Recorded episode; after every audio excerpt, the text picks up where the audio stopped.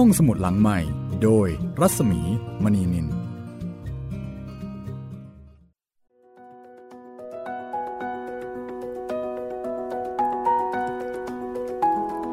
วัสดีค่ะ ต้อนรับคุณผู้ฟังเข้าสู่รายการห้องสมุดหลังใหม่นะคะ มาแล้วค่ะ ห้องสมุดที่คุณสามารถเพลิดเพลินเจริญใจเจริญหูนะคะ ฟังเรื่องราวเรื่องเล่าสนุกสนุกๆได้ที่นี่วิทยุไทย PBS ค่ะ 9นาฬิกาถึง 10นาฬิกาโดยประมาณนะคะ กับดิฉันรัศมีมณีนินและ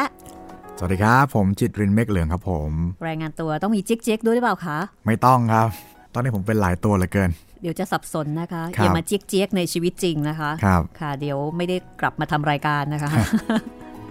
วันนี้เป็นตอนที่ 17 แล้วนะคะ ของเรื่องไซอิ๋วค่ะ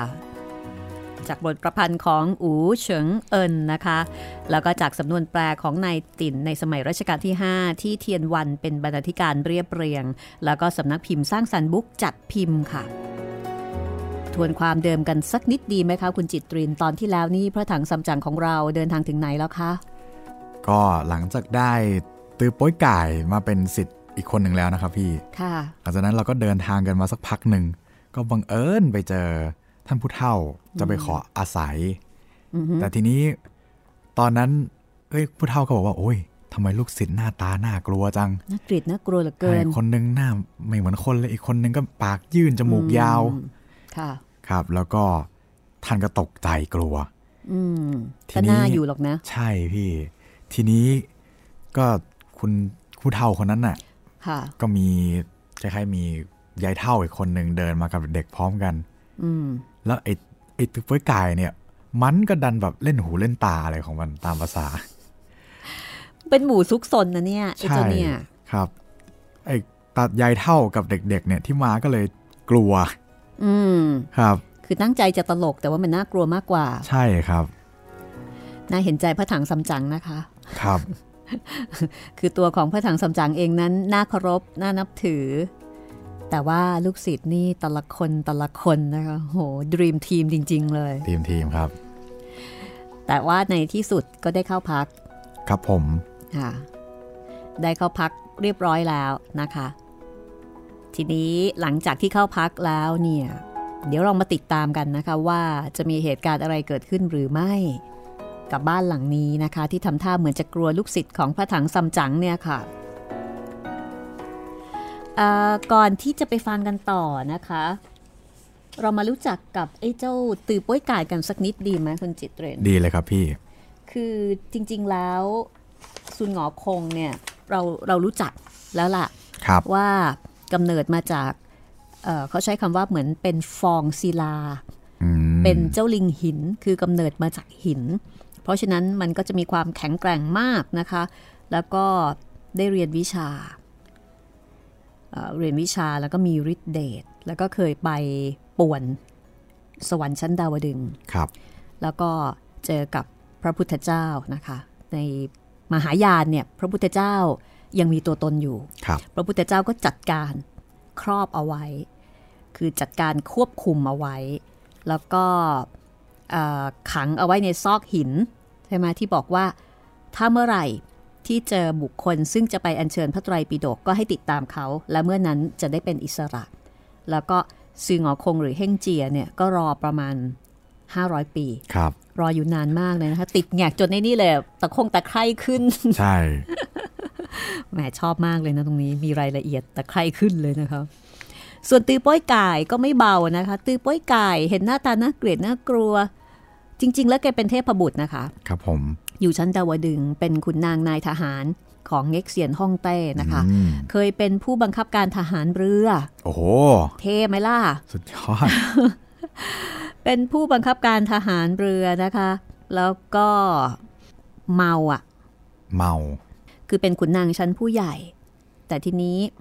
เมาแล้วก็ไปทำท่าหื่นพูดง่ายครับๆไปหยอกเออนางฟ้าอืมทีนี้ ก็มีคนไปฟ้องเง็กเซียนฮ่องเต้ บอกว่าเนี่ยโอ้โหแม่ทัพคนเนี้ยพอเมาแล้วไม่ไหวเลย ไปลวนลามนางฟ้า เง็กเซียนฮ่องเต้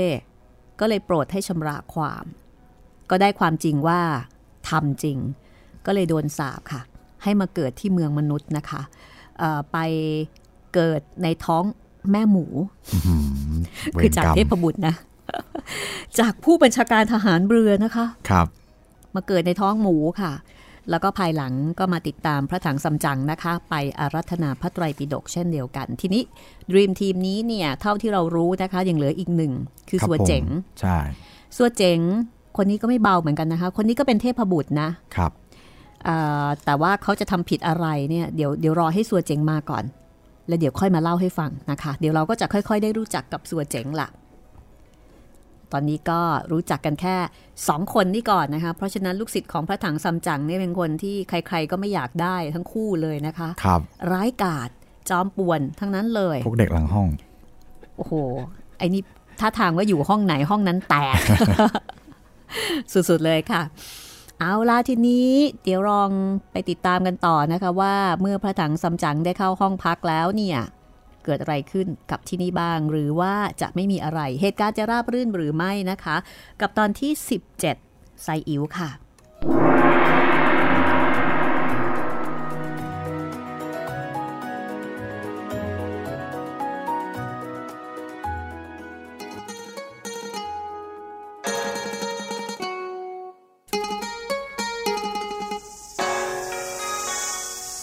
ฝ่ายพระถังซัมจั๋ง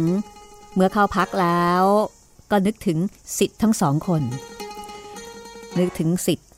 แล้วก็ต้องถอนใจเฮือกใหญ่ รู้สึกอัดอั้นตันใจนะคะ ในรูปร่าง แล้วก็กริยาท่าทีของสิทธิ์ทั้งสอง ไปที่ไหนก็วุ่นที่นั่นทำให้ชาวบ้านได้รับความเดือดร้อนทุกครั้งทุกคราวไป แต่ครั้นจะไล่ไปซะ ก็จะไม่มีใครไปเป็นเพื่อน ไปคนเดียว ก็ไม่ได้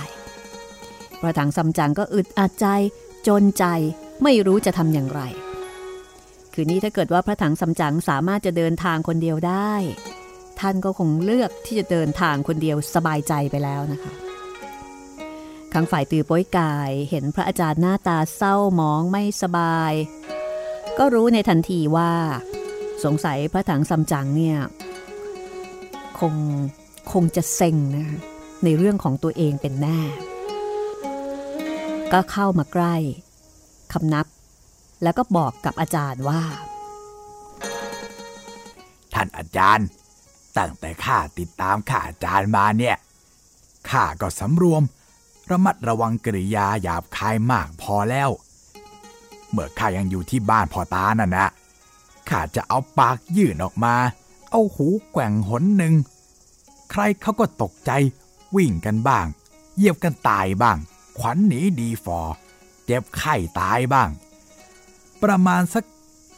30-40 คนก็ไม่เห็นพ่อตาข้าจะว่าอะไรเลย มาครั้งเนี่ย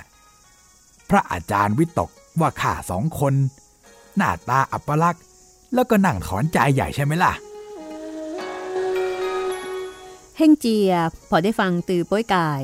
พูดกับพระอาจารย์อย่างนั้นก็หัวเราะ แล้วก็บอกว่าเจี๊ยกเจี๊ยกเจี๊ยกเจี๊ยกเจี๊ยกเจี๊ยกโถไอ้เจ้าหมู เจ้าเอาหูเนี่ยกับคางของเจ้าเก็บซ่อนให้เรียบร้อยสิอืมไม่รู้จักอายบ้างเลยแต่แค่นเอาไปหูกับปากคางของแกเนี่ยออกมาโชว์ทำไมเล่าพระถังซัมจั๋งได้ฟังเฮ่งเจียพูดอย่างนั้น ก็บอกว่าฮ่าก็เป็นแบบนี้แล้ว จะเอาไปเก็บไว้ที่ไหน ก็คงจะไม่ได้หรอกโหอาจารย์ ไม่เห็นจะยากอะไรเลย ก็เอาปากก้มลงกับอก เอาใบหูมัด แอบไขว้ติดไว้ที่ท้ายทอย แล้วก็อย่ากระดุกกระดิก ถ้าทำอย่างนั้นก็เรียบร้อยพอดูแล้วแหละ คนจะได้ไม่กลัวไงตือโป้ยกายได้ฟังเฮงเจียพูดแนะนำอย่างนั้นก็เอ๊ะ น่าสนใจ ก็เลยทำตามเฮงเจีย จับเอาใบหูของตัวเอง ผูกเหน็บไขว้แอบไว้ที่ท้ายทอย แล้วก็เอาปากเหน็บลงกับอก ดูเรียบร้อยแล้วก็ถามเฮงเจียว่า พอดูได้หรือยังล่ะ เฮงเจียเห็นก็อดหัวเราะไม่ได้เจี๊ยกเจี๊ยกเจี๊ยกเจี๊ยกเจี๊ยกพอดูได้แล้ว จากนั้นโป้ยกายก็เดินมายืนอยู่ตรงหน้าพระถังซัมจั๋งเฮงเจียก็ออกไปยกหาบเข้ามาเก็บ แล้วก็ไปจูงม้า เข้ามาผูกไว้ข้างในรั้วบ้าน แล้วก็กลับเข้ามาที่พระอาจารย์ ฝ่ายชายชราเจ้าของบ้าน ก็ยกน้ำร้อนออกมาถวายพระถังซัมจั๋งแล้วก็เฮงเจียโป้ยก่าย พอกินเสร็จเรียบร้อย ก็มานั่งอยู่ที่พระถังซัมจั๋งต่างสนทนากัน พระถังซัมจั๋งก็ถามชายชราเจ้าของบ้านว่า ท่านตา ข้าขออภัยท่านด้วยเถิด ท่านตามีชื่อแท้ว่าอะไร ข้าแซ่อ้วง แล้วท่านตามีลูกหลานบ้างหรือเปล่า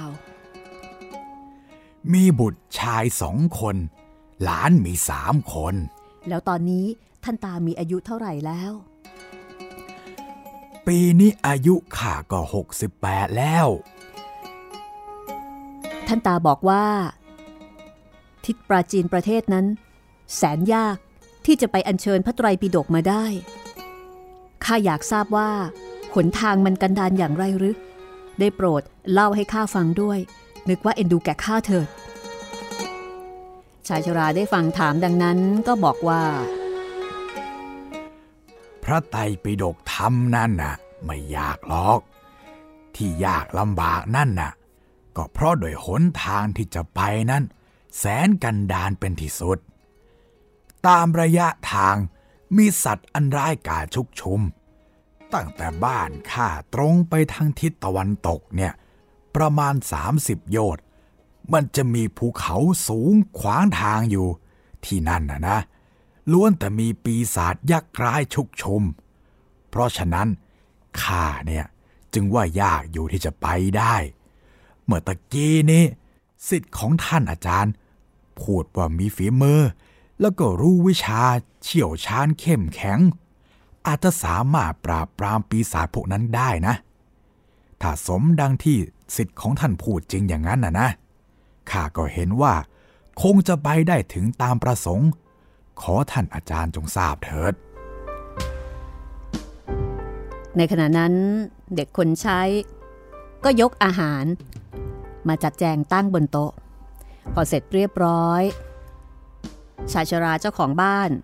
ก็เชิญเฮ่งเจียกับโป้ยกายให้กินอาหาร ฝ่ายโป้ยกาย พอได้ฟังเจ้าของบ้านเชิญก็ดีใจ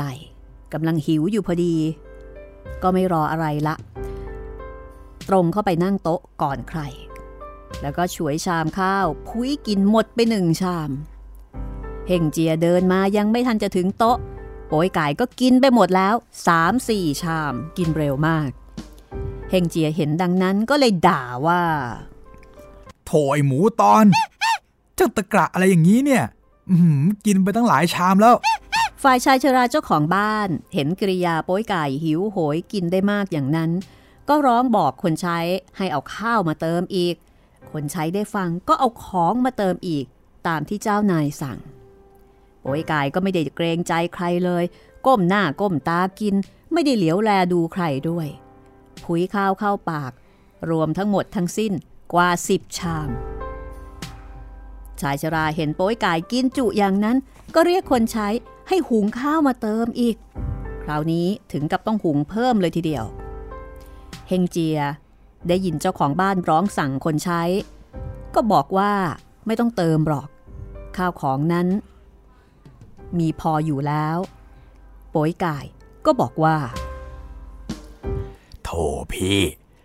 พี่จะไปพูดให้เขาหยุดทำไมเล่าเขามาเติมอีก เราก็กินอีกไม่ดีเหรอโป้ยไก่พูดแล้วก็พุ้ยข้าว ไม่หยุดมือ อาหารที่มีก็หมดทั้งสิ้น เกลี้ยงไปหมดทุกอย่าง ทุกๆ ชาม ทุกๆ จาน ลูกเด็กเล็กแดงในบ้าน ต่างพากันอด ไม่ได้กินเลย เพราะว่าโป้ยไก่กินหมดแล้ว แต่ถึงแม้โป้ยไก่จะกินเยอะขนาดนั้น แต่ก็อิ่มได้แค่ครึ่งท้องเท่านั้นเอง พอของหมดแล้วก็ออกจากโต๊ะ เดินมากินน้ำเช็ดปากเช็ดมือเสร็จแล้ว ต่างก็พากันไปพักนอน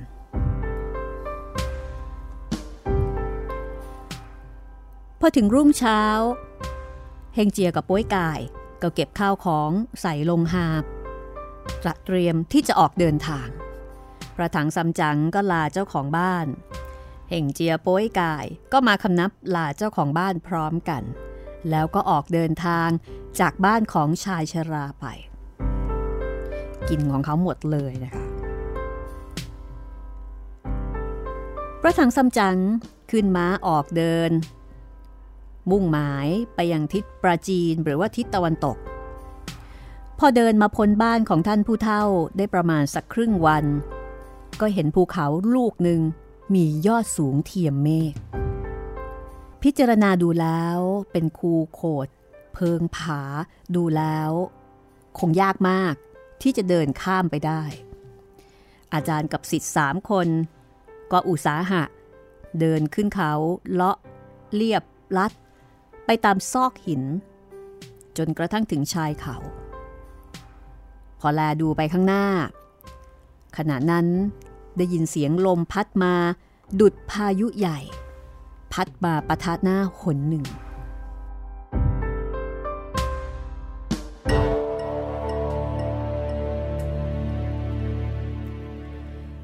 เหตุการณ์ที่เกิดขึ้นดูมันแปลกๆ พระถังซัมจั๋ง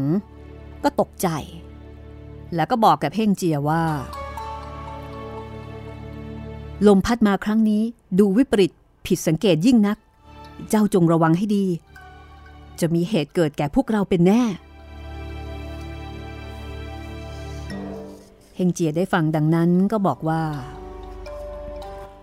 อาจารย์ไม่ต้องกังวลเลย ลมมันทำอะไรเราไม่ได้หรอก เดี๋ยวข้าจะไปจับลมมาถาม จะได้รู้ดีร้าย โอยไก่ได้ฟังเฮงเจียพูดก็หัวเราะ พี่จะจับลมมาถามได้เหรอ เฮงเจียก็บอกว่าแหมเจ้านี่นี่ยังไม่รู้ความ เพราะว่าตัวนั้นเคยไปเรียนวิชาจับตัวลม คือเคยเรียนวิชาจับตัวลมมีวิชานี้ด้วยนะคะ พูดแล้วเฮงเจียก็เอามือคว้าจับลมมากำหนึ่งแล้วก็เอากำมือมาอุดที่รูหูของตัวเองเอาไว้ครู่หนึ่ง รายคาถาสองอึดใจ ก็ได้รู้ว่า ลมนี้เป็นลมร้าย ดูแล้ว จะมีปีศาจเสือร้ายเป็นแน่ ยังไม่ทันจะขาดคำมองขึ้นไปบนเนินเขา ก็เห็นเสือโคร่งตัวหนึ่งสะบัดหางเพนกระโดดกระโจนเข้ามาต่อหน้าคนทั้งสาม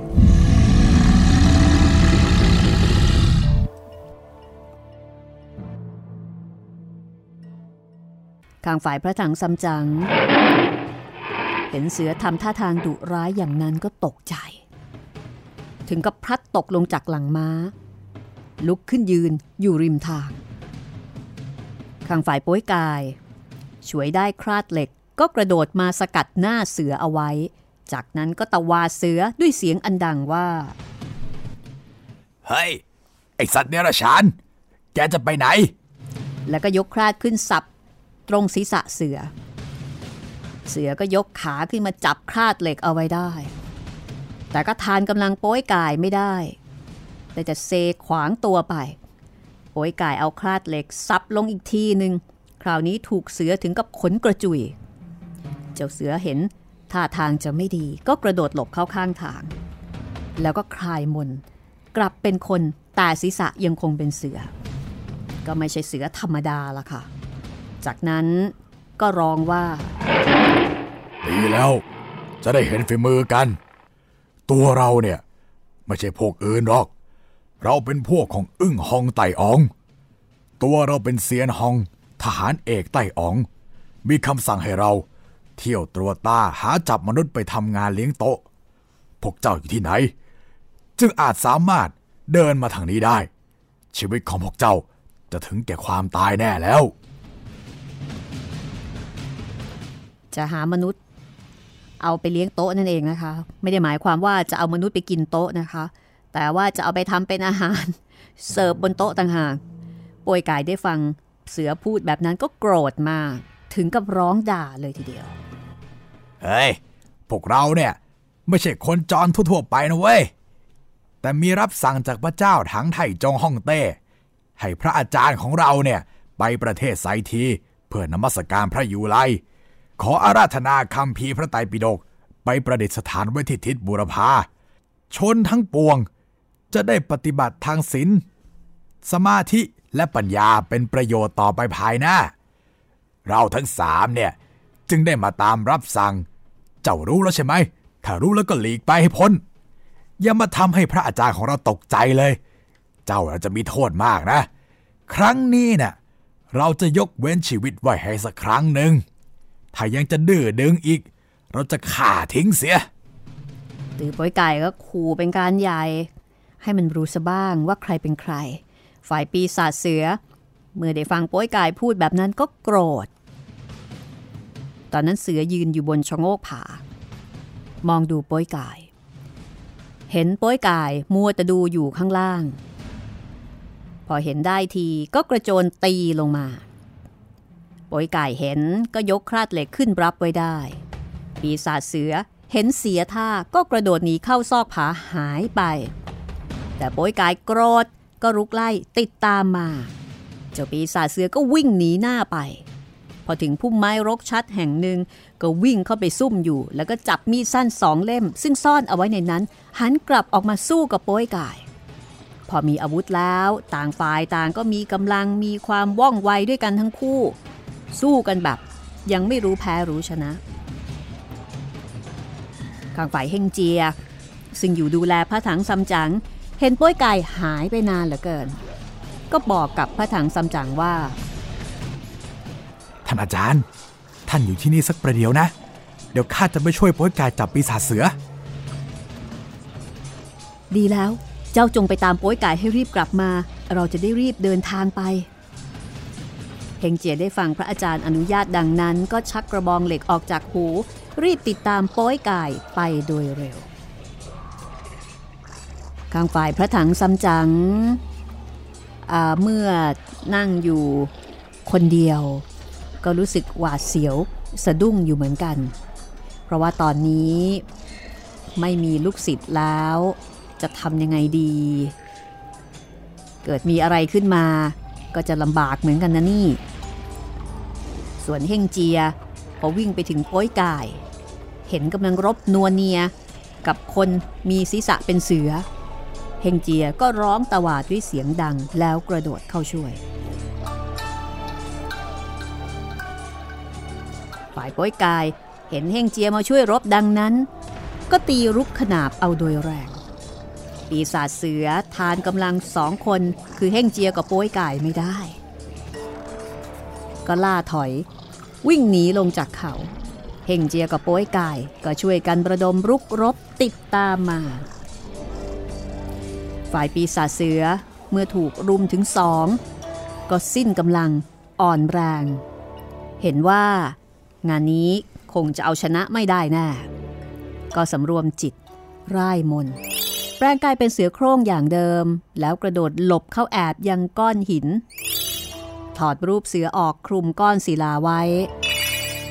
แล้วก็แปลงกายเป็นเมฆแทรกหนีลอยตามลมไปยังปากช่อง ต้นทางที่พระถังซัมจั๋งกำลังนั่งพักอยู่ตอนนั้น ตอนที่ปีศาจเสือมาถึง พระถังซัมจั๋งยังนั่งหลับตาภาวนาอยู่ ปีศาจเสือก็ตรงเข้าอุ้มเอาพระถังซัมจั๋งเหาะกลับรีบลัดหนีมา ครั้นถึงถ้ำที่อยู่ ก็จูงพระถังซัมจั๋งเอามาให้ใต้อ๋อง แล้วก็บอกว่า ข้าพเจ้า เที่ยวตรวจตามดูตามภูเขา พบหลวงจีรูปนี้อยู่ณเมืองใต้ถัง จะไปประเทศไซทีเพื่อนมัสการพระยูไลแกเดินข้ามเขาข้ามมาทางนี้ ข้าจับมาได้ จึงพามาให้ไต่อ๋องเพื่อเป็นพักษาหาร ข้างฝ่ายปีศาจหนู ซึ่งตั้งตัวเป็นอึ้งหองใต้อ๋อง พอได้ฟังดังนั้นก็ตกใจ ถามว่า ได้ยินเขาเล่าลือกันว่า หลวงจีนถังซัมจั๋งมีสานุสิทธิ์นามว่าเฮ่งเจีย มีฤทธาศักดานุภาพมากเหาะเหินเดินอากาศ แล้วก็แปลงกายได้ทุกสิ่งทุกประการแต่ไม่เจ้าจึงจับตัวอาจารย์เข้ามาได้เล่า ก็หลวงจีนถังซัมจั๋งน่ะมีลูกศิษย์อยู่สองคน คนหนึ่งถือคราดเหล็กเป็นอาวุธ คนหนึ่งถือกระบองเหล็กเป็นอาวุธ ก็ต่อสู้กับข้า ข้าต้านกำลังของทั้งสองไม่ไหว ก็เลยคิดอุบาย แปลงร่างเป็นก้อนหิน แล้วก็บันดาลเป็นลม กลับย้อนไปจับตัวหลงจีนขึ้นมาได้ แล้วก็พามาให้ท่านนี่แหละ อืม ถ้าอย่างนั้นก็อย่าเพิ่งกินก่อนข้ากันละกัน ข้ากลัวว่า เดี๋ยวไอ้สิทธิ์สองคน มันจะมาตามพระอาจารย์ของมัน ทีนี้ก็จะเกิดวุ่นวายรบพุ่งกันขึ้น อย่าอย่างนั้นเลย เจ้าทั้งหลายจงเอาหลวงจีนนี่ไปผูกไว้ที่หลังถ้ำนั่นก่อนถ้าไอ้ลูกศิษย์ทั้งหลายมันไม่มาจริง ๆ แล้ว พวกเราค่อยเลี้ยงโต๊ะกันให้สนุกสักครั้งหนึ่งอึ่งหองไต้อ๋อง ซึ่งเป็นปีศาจหนู พูดจบแล้วก็เรียกปีศาจทหารให้จับตัว พระถังซัมจั๋งเอาไปมัดเอาไว้ที่เสาหินหลังถ้ำ ฝ่ายพระถังซัมจั๋งเมื่อถูกมัดอยู่ที่หลังถ้ำก็ได้รับความทุกขเวทนาแสนสาหัส มือทั้งสองก็เป็นเหน็บชา ร่างกายก็กระดูกกระดิกไม่ได้ ทุรนทุรายหาความสุขมีได้ ตั้งหน้าตั้งตาคอยสิทธิ์ทั้งสองเฮ่งเจียกับโป้ยก่าย ก็ไม่เห็นใครมาฮ่าตัวเราเห็นทีจะสิ้นชีวิตเสียครั้งนี้เป็นแน่แล้ว ทำไมไม่มากันสักทีนะ ข้างฝ่ายเฮ่งเจียโป้ยกาย เห็นปีศาจเสือกระโดดหนีก็ไล่ติดตามต่อมา พอเลี้ยวข้างเขา เห็นเสือหมอบอยู่เฮงเจียก็ยกกระบองตีลงไปเต็มแรงโป้ยกายก็ช่วยสับด้วยคราดลงไปทีหนึ่งเต็มแรง แต่ปรากฏว่า มันไม่ใช่ตัวเสือ เป็นเพียงคราบหนังเสือที่เจ้าปีศาจเนี่ยถอดคลุมก้อนหินเอาไว้ เฮงเจียเห็นดังนั้นก็บอกว่า อีเราถูกอุบายมาแล้วป่วยกายได้ฟังเฮงเจียพูดก็ถามว่า อุบายอะไรที่ไหนพี่เฮ้ยถูกกลมัน มันถอดรูปหลอกเราไว้แล้วก็หนีไปแล้ว เราต้องกลับไปดูแลอาจารย์ของเรา เฮงเจียกับป่วยกายปรึกษากัน แล้วก็รีบกลับมายังที่พระอาจารย์พักอยู่ ช้าไปซะแล้ว เพราะว่าเมื่อมาถึงก็มองไม่เห็นพระถังซัมจั๋งเสียแล้ว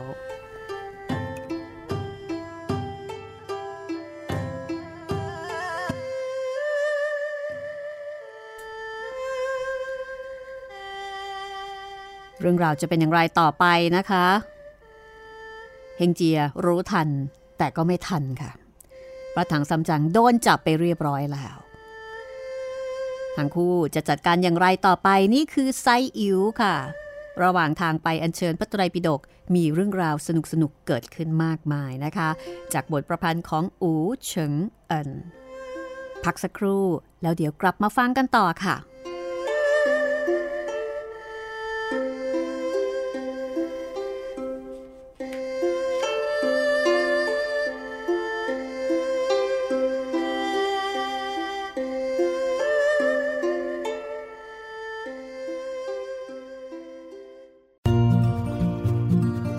สมุดหลังใหม่ โดยรัศมีมณีนิน แชร์ให้รู้ทุกเรื่อง เตือนให้รู้ก่อนตกเป็นเหยื่อกับภัยในสังคมที่ต้องผจญในรายการ ผจญภัย ทุกวันอาทิตย์ 12 นาฬิกา 30 นาที ทางไทย PBS d i g i ดิ Radio ฟังสดหรือย้อนหลังที่แอปพลิเคชันไทย PBS Radio และ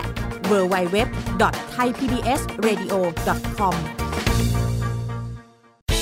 ที่คุณอย่ามาถามอะไรที่ search เจอใน Google เออ ถามกูรูในสิ่งที่ Google ไม่มี TCAS keyword สำคัญเลย ครับ TCAS คือระบบการคัดเลือกค่ะ ดังนั้นถ้าเราบ่นกันเรื่องของการสอบที่ซ้ำซ้อน มันไม่ได้เกี่ยวโดยตรงกับ TCAS อ๋อ เราไปโทษ TCAS เขาไม่ได้ ไม่ได้เพราะเขาไม่ใช่ข้อสอบ ถูกต้อง TCAS คือระบบการคัดเลือก อยากให้ฟังจะได้รู้จากกูรูด้านการศึกษา โดยนัทยาเพชรวัฒนา และวรเกียดนิ่มมาก ในรายการทีคุณ TCAS ทุกวันเสาร์ 16 นาฬิกา ทางไทย PBS d i g i ดิจิ Radio ฟังสดหรือย้อนหลังทางแอปพลิเคชันไทย PBS Radio และ w w w t h a i PBS Radio com ห้องสมุดหลังใหม่ โดยรัศมีมณีนินก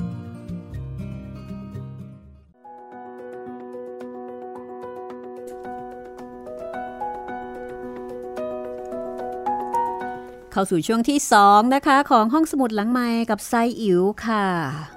เฮ้อเหนื่อยเลยนะคะ เดินทางครั้งนี้ ครับผม นี่ขนาดมีเพื่อนมาช่วยแล้วนะคะเนี่ย ดูแล้วไม่ไหวจริงๆพี่ปีช่วยได้ศาจไหมอืม เยอะ มันเยอะแยะไปหมด หลายสปีชีส์เหลือเกินนะคะ ไอ้ครับเจ้านี่ลิง ไอ้เจ้านี่หมู ไปเจอปีศาจเสือที่มีปีศาจหนูเป็นเจ้านาย โอ้โห มันอะไรขนาดนั้นนี่ เดี๋ยวเดี๋ยวหลังๆคงมากันหมดนะพี่ พังพร ตัวชะมดเช็ดอะไร ทุกสปีชีส์เลยนะคะเนี่ย ครับ อันนี้เป็นไซอิ๋วจากสำนวนแปลในสมัยปลายรัชกาลที่ 5 นะคะ ของนายติ่นค่ะ แปลเอาไว้ครบจบสมบูรณ์ เทียนวันเป็นผู้เรียบเรียงนะคะ ห้องสมุดหลังใหม่ก็เล่าให้คุณฟังจากหนังสือที่จัดพิมพ์โดยสำนักพิมพ์สร้างสรรค์บุ๊กค่ะ ขอบคุณเอาไว้ณที่นี้ด้วยนะคะ เดี๋ยวให้คุณจิตรินนะคะ แจ้งผลการรับเอ้ยไม่ใช่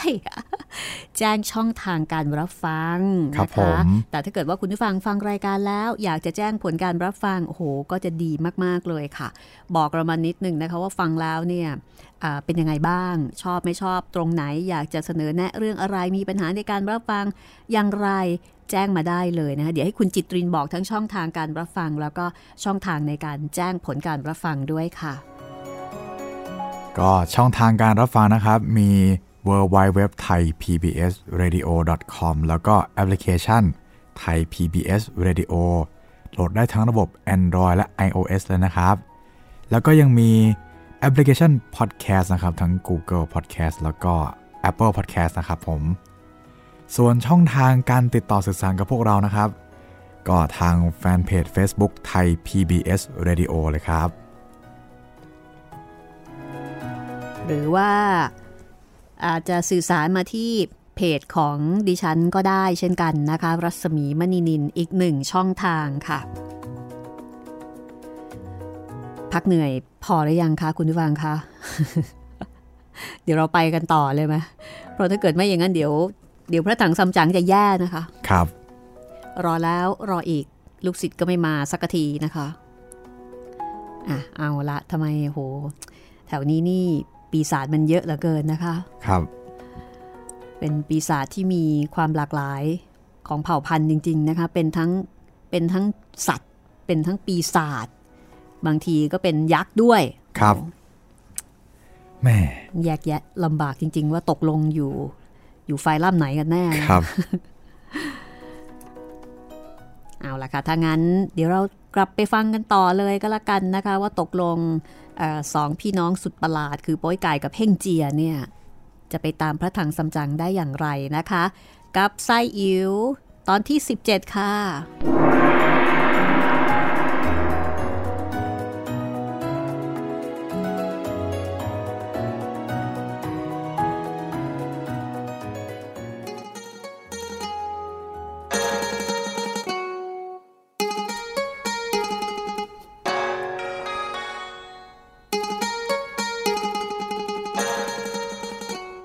อเฮงเจีย เห็นไม่มีพระถังซัมจั๋งอยู่ตรงนั้นแล้ว ก็รู้ทันทีว่า พระถังซัมจั๋งถูกปีศาจจับเอาไปแน่แล้ว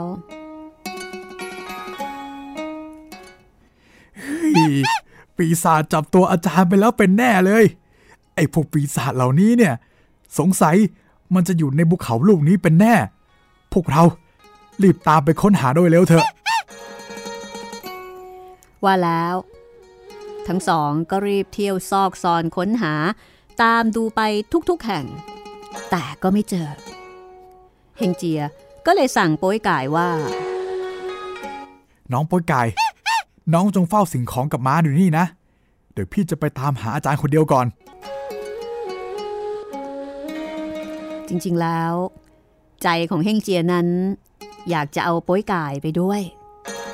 แต่ก็เป็นห่วงข้าวของแล้วก็ม้าล่ะก็สั่งโป้ยกายบอกว่า ให้ระวังตัวให้ดี อย่าประมาทนะ จากนั้นเฮงเจียก็ออกเดินหน้าลุยต่อไป ปรากฏว่าไปเจอชะโงกเขาที่ยื่นออกมาเป็นชวากกว้าง เป็นปากถ้ำใหญ่เฮงเจียก็หยุดยืนพิจารณาดู เห็นประตูถ้ำข้างบน มีอักษรตัวใหญ่หกตัว จารึกเอาไว้ว่า ภูเขาลมเหลือง ถ้ำลมเหลือง เฮงเจียเห็นดังนั้น ก็คิดว่าไอ้ปีศาจเนี่ย น่าจะพาพระถังซัมจั๋งมาเก็บเอาไว้ที่นี่แน่ ๆ เลย พอคิดเห็นดังนั้นก็เลยร้องท้าซะเลยเกียก ไอ้พวกปีศาจ พวกแกรีบเอาอาจารย์ของข้าเนี่ย มาคืนข้าโดยเร็วเลย ถ้าไม่ส่งออกมานะ ข้าจะรื้อที่อยู่ของแกให้สิ้นเลยข้างฝ่ายบริวารยักษ์ผีที่เฝ้าประตู เมื่อได้ยินเสียงเฮ่งเจียร้องท้าทาย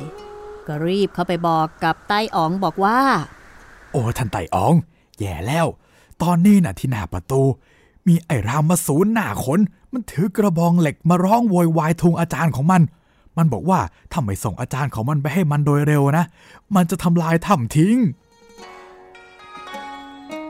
ข้างฝ่ายอึ้งห่องใต้อ๋อง เมื่อได้ฟังบริวารบอกดังนั้นก็ตกใจ เรียก เสือยักษ์เซียนห่องมาบอกว่า นี่ข้าสั่งให้เจ้าไปค้นหาเนื้อถึกทำไมเจ้าจึงไปจับเอาหลวงจีนถังซัมจั๋งมา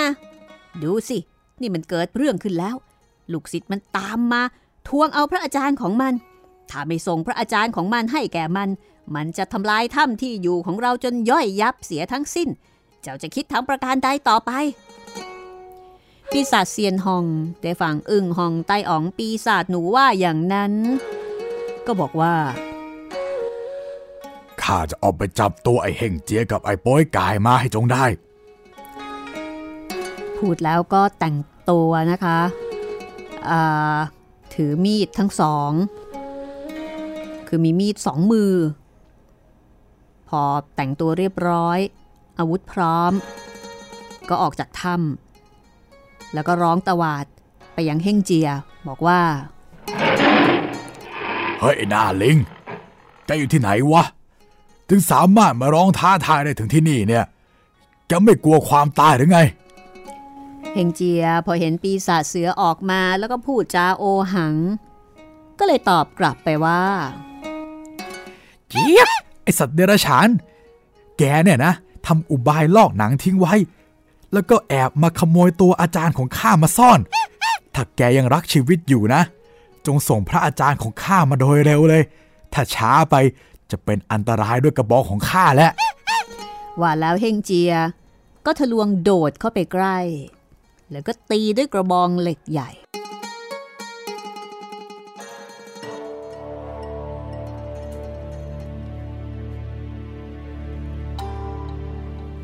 ปีศาจเสือเห็นเช่นนั้น ก็ไม่ปล่อยให้ตีฝ่ายเดียวอยู่แล้ว จัดการยกมีดขึ้นรับเอาไว้ได้ ฝ่ายหนึ่งเป็นปีศาจเสือ ฝ่ายหนึ่งเป็นลิง ต่างมีกำลังด้วยกันทั้งสองฝ่าย ก็รบกัน แล้วก็ไม่สามารถที่จะจัดการอีกฝ่ายหนึ่งให้แพ้ได้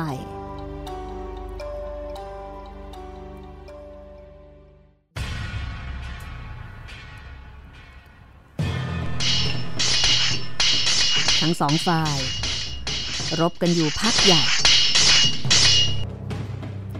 เมื่อเฮงเจีย สังเกตเห็นว่าเจ้าปีศาจเสือเริ่มอ่อนกำลังลงบ้างแล้ว ก็รีบเข้ารุกรบ บุกบันกระชั้นชิด ไม่ยอมให้ปีศาจเสือตั้งตัวได้ ปีศาจเสืออ่อนกำลังลง เริ่มที่จะต้านทานฝีมือของเฮงเจียไม่ได้ ได้แต่กระโดดถอยหนีไปทางอื่น แต่ก็ไม่ได้กลับเข้าถ้ำเพราะว่าก่อนที่จะออกมารบนั้น ได้อวดไต้อ๋อง ซึ่งเป็นปีศาจหนูเอาไว้ ว่าจะไม่แพ้ พอแพ้ก็เลยไม่กล้ากลับเข้าถ้ำได้แต่หนีเตลิดไปเฮงเจียไล่ประชิดติดพันมา บังเอิญขณะนั้นโป้ยไก่กำลังนั่งเฝ้าม้าอยู่ใต้พุ่มไม้ ได้ยินเสียงไล่กันมาก็ออกมาดู เห็นเฮงเจียกำลังไล่ปีศาจเสือโป้ยไก่ก็ออกสกัดหน้า ยกคราดซับศีรษะปีศาจลงไปเต็มแรง ปรากฏว่า เจ้าปีศาจเสือก็ล้มลงขาดใจตายอยู่กับที่ พอเฮงเจียไล่ตามติดมา เห็นโป้ยไก่ตีปีศาจตายไปแล้ว ก็ดีใจโป้ยไก่เห็นเฮงเจียมาก็เลยถามว่า ท่านพี่ พระอาจารย์อยู่ที่ไหน พบแล้วหรือยัง เฮงเจียก็บอกว่า ปีศาจเนี่ย มันจับพระอาจารย์เราไปไว้ที่หลังถ้ำพวกมันจะเลี้ยงโต๊ะกัน แต่ยังไม่ทันจะได้เลี้ยงเลย ไอ้ปีศาจเสือตัวเนี้ยกำลังสู้กับพี่อยู่ มันก็ทานกำลังพี่ไม่ไหว แล้วมันก็หนีมาทางเจ้า แล้วเจ้าก็ตีมันตายเนี่ยแหละ เจ้า เจ้าดูของกับม้าไว้ก่อนนะ เดี๋ยวข้าจะกลับไปที่ถ้ำรบกับไอ้ตัวไต่อ๋องนั่น ถ้าจับไอ้ตัวไต่อ๋องใหญ่ได้แล้ว นั่นแหละ เราจะได้เอาอาจารย์ของเราคืนมาได้ไงโอยไก่ได้ฟังเฮ่งเจียพูดอย่างนั้น ก็บอกกับเฮ่งเจียว่า ถ้าเฮ่งเจียรบกับมันอีก ก็ทำให้มันหนีมาทางนี้ก็แล้วกัน คือให้จัดการต้อนมาทางนี้ เพื่อที่โป้ยก่ายเนี่ยจะได้ช่วยสกัดจับแล้วก็สับกระบาลเสียให้จบ ครบทุกๆ คนเลย คือประมาณว่าเป็นมือสองนะคะเดี๋ยวรอสับกระบาลอยู่ทางนี้เฮงเจียได้ฟังโป้ยก่ายพูดอย่างนั้น ก็หัวเราะชอบใจแล้วก็สั่งโป้ยก่ายว่า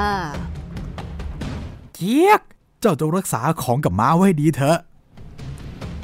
จากนั้นก็จับกระบองมือหนึ่ง มือหนึ่งก็ฉุดลากซากศพปีศาจเสือ พอมาถึงปากถ้ำก็จับเอาซากศพปีศาจเสือ โยนเข้าไปที่ประตูถ้ำแล้วก็ร้องตวาดด้วยเสียงอันดังว่า เจี๊ยก ไอ้พวกปีศาจรีบไปบอกนายเจ้าเลยนะว่าไอ้ปีศาจเสือนั่นน่ะ ถูกฆ่าฆ่าตายแล้ว ให้นายของเจ้าน่ะ มาคำนับฆ่าโดยดี ถ้าไม่อย่างนั้นน่ะนะข้าจะทำลายถ้ำให้ราบเป็นหน้ากลองเลยฝ่ายบริวารปีศาจยักษ์ทั้งหลายได้ยินเฮงเจียร้องบอก แล้วก็ได้เห็นศพปีศาจเสือก็ยิ่งตกใจ ต่างก็วิ่งแข่งกันเข้าไป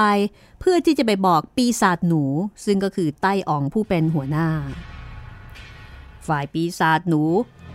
อึ้งฮองต๋อง ตอนที่ปีศาจเสือออกไปต่อสู้กับเฮงเจียอยู่นั้นก็ยังไม่รู้ว่าใครจะเป็นฝ่ายแพ้ใครจะเป็นฝ่ายชนะกำลังนั่งนิ่งไตรตรองอยู่ แต่พอเห็นบรรดาลูกน้องวิ่งเข้ามาบอกว่า ตอนนี้ปีศาจเสือ ถูกตีตายซะแล้ว ถามเฮงเจียเนี่ยกำลังลากเอาศพมาทิ้งเอาไว้ที่หน้าประตูถ้ำอีก ปีศาจหนูได้ยินบริวารมาบอกดังนั้น ก็มีความแค้นยิ่งนัก มันทำไม จึงไม่รู้การแบบนี้ข้ายังไม่ได้กินเนื้ออาจารย์ของมันเลย แต่มันกลับมาตีปีศาจเสือของข้าตายแบบนี้ข้าจะไม่โกรธมันได้อย่างไรข้าจะต้องออกไปดู ไอ้คนอะไรถึงที่ชื่อว่าเฮ่งเจียข้าจะจับตัวมาแก้แค้นให้กับปีศาจเสือของข้าให้จงได้ พูดแล้วก็รีบแต่งตัวใส่เกราะ แล้วก็หยิบอาวุธคือสามงาม ผาบริวารตามหลังออกมายังประตูถ้ำพอออกมาที่ประตูถ้ำก็เจอเฮงเจีย เฮงเจียเห็นปีศาจหนูอึ้งหองใต้อ๋อง เดินออกมาด้วยกริยาที่เข้มแข็ง อึ่งหองใต้อ๋องก็บอกว่า เอ้ย ไอคนไหนที่ชื่อซึงเฮงเจียข้าเอง ตาของเจ้าเองยืนอยู่ตรงนี้แล้ว เจ้าจงรีบส่งอาจารย์ของข้ามาโดยเร็ว จะได้รอดพ้นจากความตาย อึ้งหองใต้อ๋อง ปีศาจหนู มีโอกาสได้พิจารณาดูเฮ่งเจียโดยละเอียด เห็นรูปร่างของเฮ่งเจีย สูงประมาณสามศอกเศษ เห็นเช่นนั้นก็หัวเราะ แล้วก็บอกว่าฮ่าฮ่าน่าเวทนา รูปร่างอะไรแบบนี้ จะเป็นคนเก่งกาจอะไร นี่ เจ้าดูเหมือนกับหัวกะโหลกผี แล้วอย่างนี้จะไปสู้รบอะไรกับใครได้ เฮงเจียได้ฟัง ปีศาจหนูพูดอย่างนั้นก็เลยโต้ตอบว่าอีไอเด็กทารก เจ้าเนี่ย มีตาหาไม่แววไหมทำไมเจ้าจึงไม่รู้จักตาหรือไงฮะ ตาเนี่ยนะ แม้จะตัวเตี้ยก็จริง แต่มีความประหลาดมาก เจ้าลองมาตีหัวข้าดูหนึ่งทีสิ ตีหนึ่งทีข้าจะยืดสูงขึ้นไปหนึ่งที จากนั้นเฮงเจียก็ยื่นศีรษะให้อึ้งหองใต้อ๋องเอาสามง่ามตีลงไปที่หัวทีหนึ่งปรากฏว่าเฮงเจียไหวตัวทะลึ่งสูงขึ้นอีกหกซอก อึ่งหองใต้อ๋องเห็นดังนั้นก็ตกใจ ยกสามง่ามขึ้น แข็งใจร้องตะวาดว่า ไอ้ซึกเฮงเจีย เอาวิชากลอะไรมาหลอกเราเล่นแบบนี้ เจ้าจงมาลองฝีมือกันดู ให้รู้ไปเลย ว่าใครจะแพ้ใครจะชนะ มาสู้กันเลย ว่าแล้ว ปีศาจหนูก็เอาสามง่ามมาแทงเฮ่งเจียเฮงเจียก็เอากระบอง รับรบกันไปมา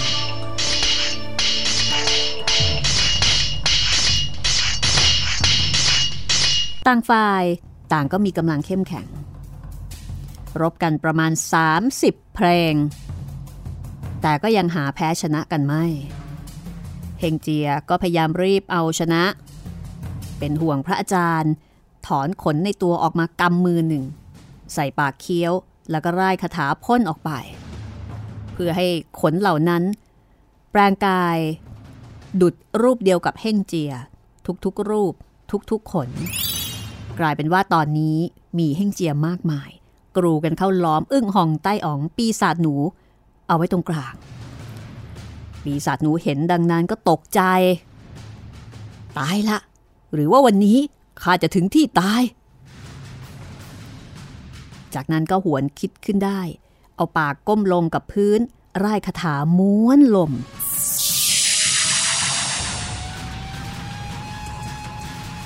ในขณะนั้นเอง ก็บังเกิดเป็นลมพายุ พัดหอบเอาขนเฮ่งเจียที่เป็นรูปร่างมนุษย์นั้น ปลิวไปตามลมจนหมดสิ้น สามารถจะแก้เกมได้เฮงเจียเห็นดังนั้นก็ตกใจรายคาถาเรียกขนคืนดังเดิม ตอนนี้เหลือเพียงเฮงเจียตัวจริง ที่มือถือกระบองเหล็ก ตรงเข้ามาจะทำร้ายอึ้งหองใต้อ๋องปีศาจหนู ปีศาจหนูเห็นดังนั้นก็เป่าด้วยลมทิพย์ถูกสองแก้วตาของเฮงเจีย ก็คือเป่าโดนตา เฮงเจียก็เจ็บปวด กระโดดกลับถอยหนี กลับออกมา แล้วก็ตรงไปหาโป้ยกาย ปีศาจหนูเห็นดังนั้น ก็เรียกลมกลับคืนมา แล้วก็พาบริวารกลับเข้าถ้ำข้างฝ่ายโป้ยกายแอบอยู่ในซอกเขา เฝ้าม้าแล้วก็สัมภาระ เห็นเฮงเจียถูกลมพายุใหญ่ มืดฟ้ามัวดิน ก็รู้ว่า ปีศาจหนู ทำลมพายุพัดต่อสู้กับเฮงเจียโป้ยไก่นั่งคอยเงี่ยหูฟัง ประเดี๋ยวหนึ่งลมพายุก็หยุด ได้ยินเสียงกระหืดกระหอบมาโป้ยไก่ก็เห็นเฮงเจีย ก็เลยถามเฮงเจียว่า ท่านพี่ เมื่อกี้ไอ้ปีศาจหนู มันทำลมพายุใหญ่ พี่ไปอยู่ที่ไหนมาเนี่ย จึงมาที่นี่ได้ เฮงเจียก็บอกว่า โอ้โหแม่มันเหลือกำลังจริง ๆ ตั้งแต่เกิดมาเป็นตัวเป็นตน ยังไม่เคยพบเห็นลมอะไรแบบนี้เลยไอ้ปีศาจตัวนั้นน่ะ มันถือสามง่ามมาสู้กับพี่ พี่ก็ร่ายมนเป็นรูปวานอนเข้าล้อมมัน มันก็เรียกลมพายุ พัดวานอนเหล่านั้น ปลิวไปตามลมหมดเลย ลมเนี่ย โอ้ยพัดแรงมาก ตั้งมั่นไม่อยู่เลย เพราะฉะนั้นพี่เลยหนีออกนอกลมมา พี่ก็เคยเรียกลมเรียกฝนเหมือนกันนะ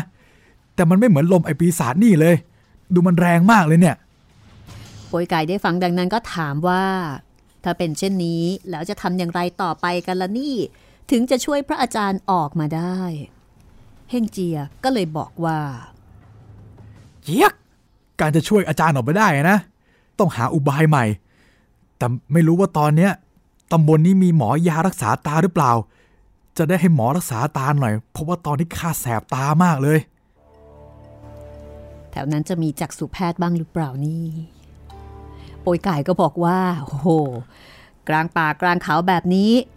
อีกทั้งเวลาก็จวนจะข้ามเต็มที จะไปหามดหาหมอที่ไหนได้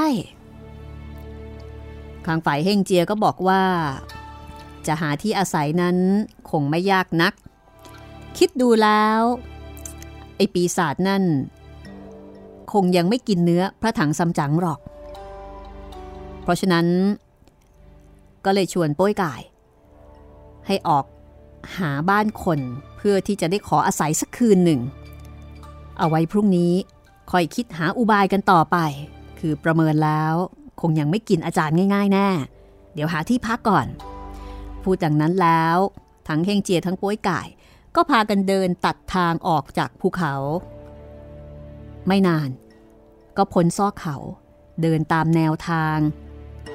สักพักก็ได้ยินเสียงหมาเห่า คนทั้งสองยืนพิจารณาดู ก็เห็นว่าที่ริมชายเขามีบ้านหลังหนึ่ง ตามไฟอยู่วับแวมเฮงเจียกับโป้ยก่ายก็ดีใจ บุกป่าฟาดง เดินเข้าไป จนถึงประตูบ้านเฮงเจียเข้าไปเคาะประตูร้องเรียก เปิดประตูรับด้วย เรียกอยู่สองสามคำ ก็มีชายชราเดินออกมาถาม คนที่ไหนเนี่ย มาร้องเรียกมีธุระอะไร เฮงเจียก็เลยบอกว่า ข้าทั้งสองอยู่เมืองใต้ถัง มีรับสั่งจากอาจารย์ให้ไปประเทศไซทีนมัสการพระพุทธเจ้า แล้วก็ขออาราธนาคำพีพระไตรปิฎกเพื่อให้ทำมหากุศลอันยิ่งใหญ่ ตอนเนี้ยข้าทั้งสองคน ตามพระอาจารย์เดินมาถึงภูเขานั่น แต่ไอปีศาจหนู สกัดทางไว้ แล้วก็จับพระอาจารย์ของข้าหนีเข้าถ้ำไป โอ้ยตอนเนี้ยโจรจะค่ำแล้ว ขออาศัยนอนพักสักคืนหนึ่งเถอะ พรุ่งนี้เช้าข้าพเจ้าจะลาไป ขอท่านได้กรุณาด้วยเถิด ชายชราได้ฟังเฮงเจียบอกดังนั้น ก็ไม่ขัดข้อง เชิญเฮงเจียโป้ยกายให้เข้ามาเฮงเจียกับป้ยกายก็จูงม้า ยกหาบสัมภาระเข้ามาข้างในทำความเคารพเจ้าของบ้าน เจ้าของบ้านก็ใจดี ยกน้ำร้อนน้ำชาเอามาเลี้ยงพูดจาสนทนาถามไถ่กัน แล้วก็สักพัก คนใช้ก็ยกอาหารซึ่งเป็นอาหารเจ ออกมาตั้งโต๊ะ แล้วก็เชิญเฮ่งเจียกับโป้ยไก่ให้กินข้าว กินข้าวเสร็จสับเรียบร้อย เจ้าของบ้านก็จัดที่ให้นอนพักอีก พอมาถึงตอนนี้เฮงเจีย ก็เลยถามชายชราเจ้าของบ้านว่า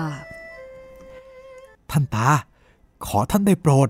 ในตำบลนนี้น่ะ มีหมอรักษาตาอยู่บ้างหรือไม่ ชายชราได้ฟังก็ถามว่าใครเจ็บตาถึงได้ถามหาหมอตาเช่นนี้ ท่านตา ข้าขอบอกท่านเลยนะว่าตั้งแต่ข้าเกิดมาเนี่ยไม่เคยเจ็บตาเลย โอ้ยแต่วันเนี้ยสู้รบกับไอ้ปีศาจหนูนั่นน่ะ ที่หน้าถ้ำมันพ่นลมพิษออกมาโดนตาข้าแสบเจ็บปวดมากเลย ชายชราได้ฟังเฮงเจียบอกดังนั้นก็บอกว่า ที่ท่านเล่ามาให้ข้าฟังนั่นนะข้าก็กังวลเหมือนกันนะ เพราะไอ้เจ้าปีศาจหนูเนี่ยพ่นพิษเป็นลม มีฤทธิ์อันร้ายแรงมาก ไอ้ลมนี่น่ะ มันไม่ใช่ลมสีฤดูในสีทิศโอยไก่ได้ฟังก็ถามว่า แล้วถ้าอย่างนั้นเนี่ย มันเป็นลมอะไรเล่า เออมันเป็นลมในขมับ หรือลมในแก้วหู หรือลมในหัวสมองระมั่ง จึงจะร้ายกาจดังนี้เนี่ยชายชราบอกว่าไม่ใช่ ลมนี้ไม่ใช่ลมธรรมดา แต่มันเป็นลมที่เกิดขึ้นจากเวทมนต์คาถา เมื่อบังเกิดขึ้นแล้ว จะมีความมืดฟ้ามัวฝน แม้แต่เทวดาอารักษ์ถ้ากระทบถูกเข้า ก็จะทำให้เกิดความเศร้าหมอง ถูกหินศิลา ก็จะพากันแตกหักไปสิ้น แม้ถูกมนุษย์และสัตว์ใด ๆ ก็จะต้องถึงแก่ความตาย ไม่รอดพ้นไปได้ เว้นแต่เซียนทั้งหลายจึงจะรอด เฮงเจียของเรา เจอลมพิษ อันนี้คือลมพิษของจริงเลยนะคะ ไม่ใช่ลมพิษที่เกิดจากภูมิแพ้ไม่รู้เหมือนกันนะคะว่าหลังจากนี้นี่จะรอดหรือเปล่า ต้องรอดสิใช่ไหมคุณจิตตริน ต้องรอดสิครับพี่ ค่ะ ต้องไปให้ถึงประเทศไซทีก่อนนะคะปัญหาก็คือจะรอดยังไงเท่านั้นเอง ครับ เป็นลมพิษเขาให้แล้ว แม่ ถ้าเป็นคนธรรมดาคงผื่นขึ้น แต่นี่ไม่ได้เกิดจากภูมิแพ้นะ เกิดจากเวทมนต์คาถานะคะ ลมพิษของจริงเลย ครับ นี่คือไซอิ๋วตอนที่ 17 นะคะจากบทประพันธ์ของอูเฉิงเอินค่ะ สำนวนแปลของในายติ่นและเรียบเรียงโดยเทียนวัน ตั้งแต่ปลายรัชกาลที่ 5 นะคะ จัดพิมพ์โดยสำนักพิมพ์สร้างสรรค์บุ๊กส์ค่ะ วันนี้เราสองคนก็คงจะต้องลาคุณผู้ฟังไปก่อนนะคะ สวัสดีครับ สวัสดีค่ะ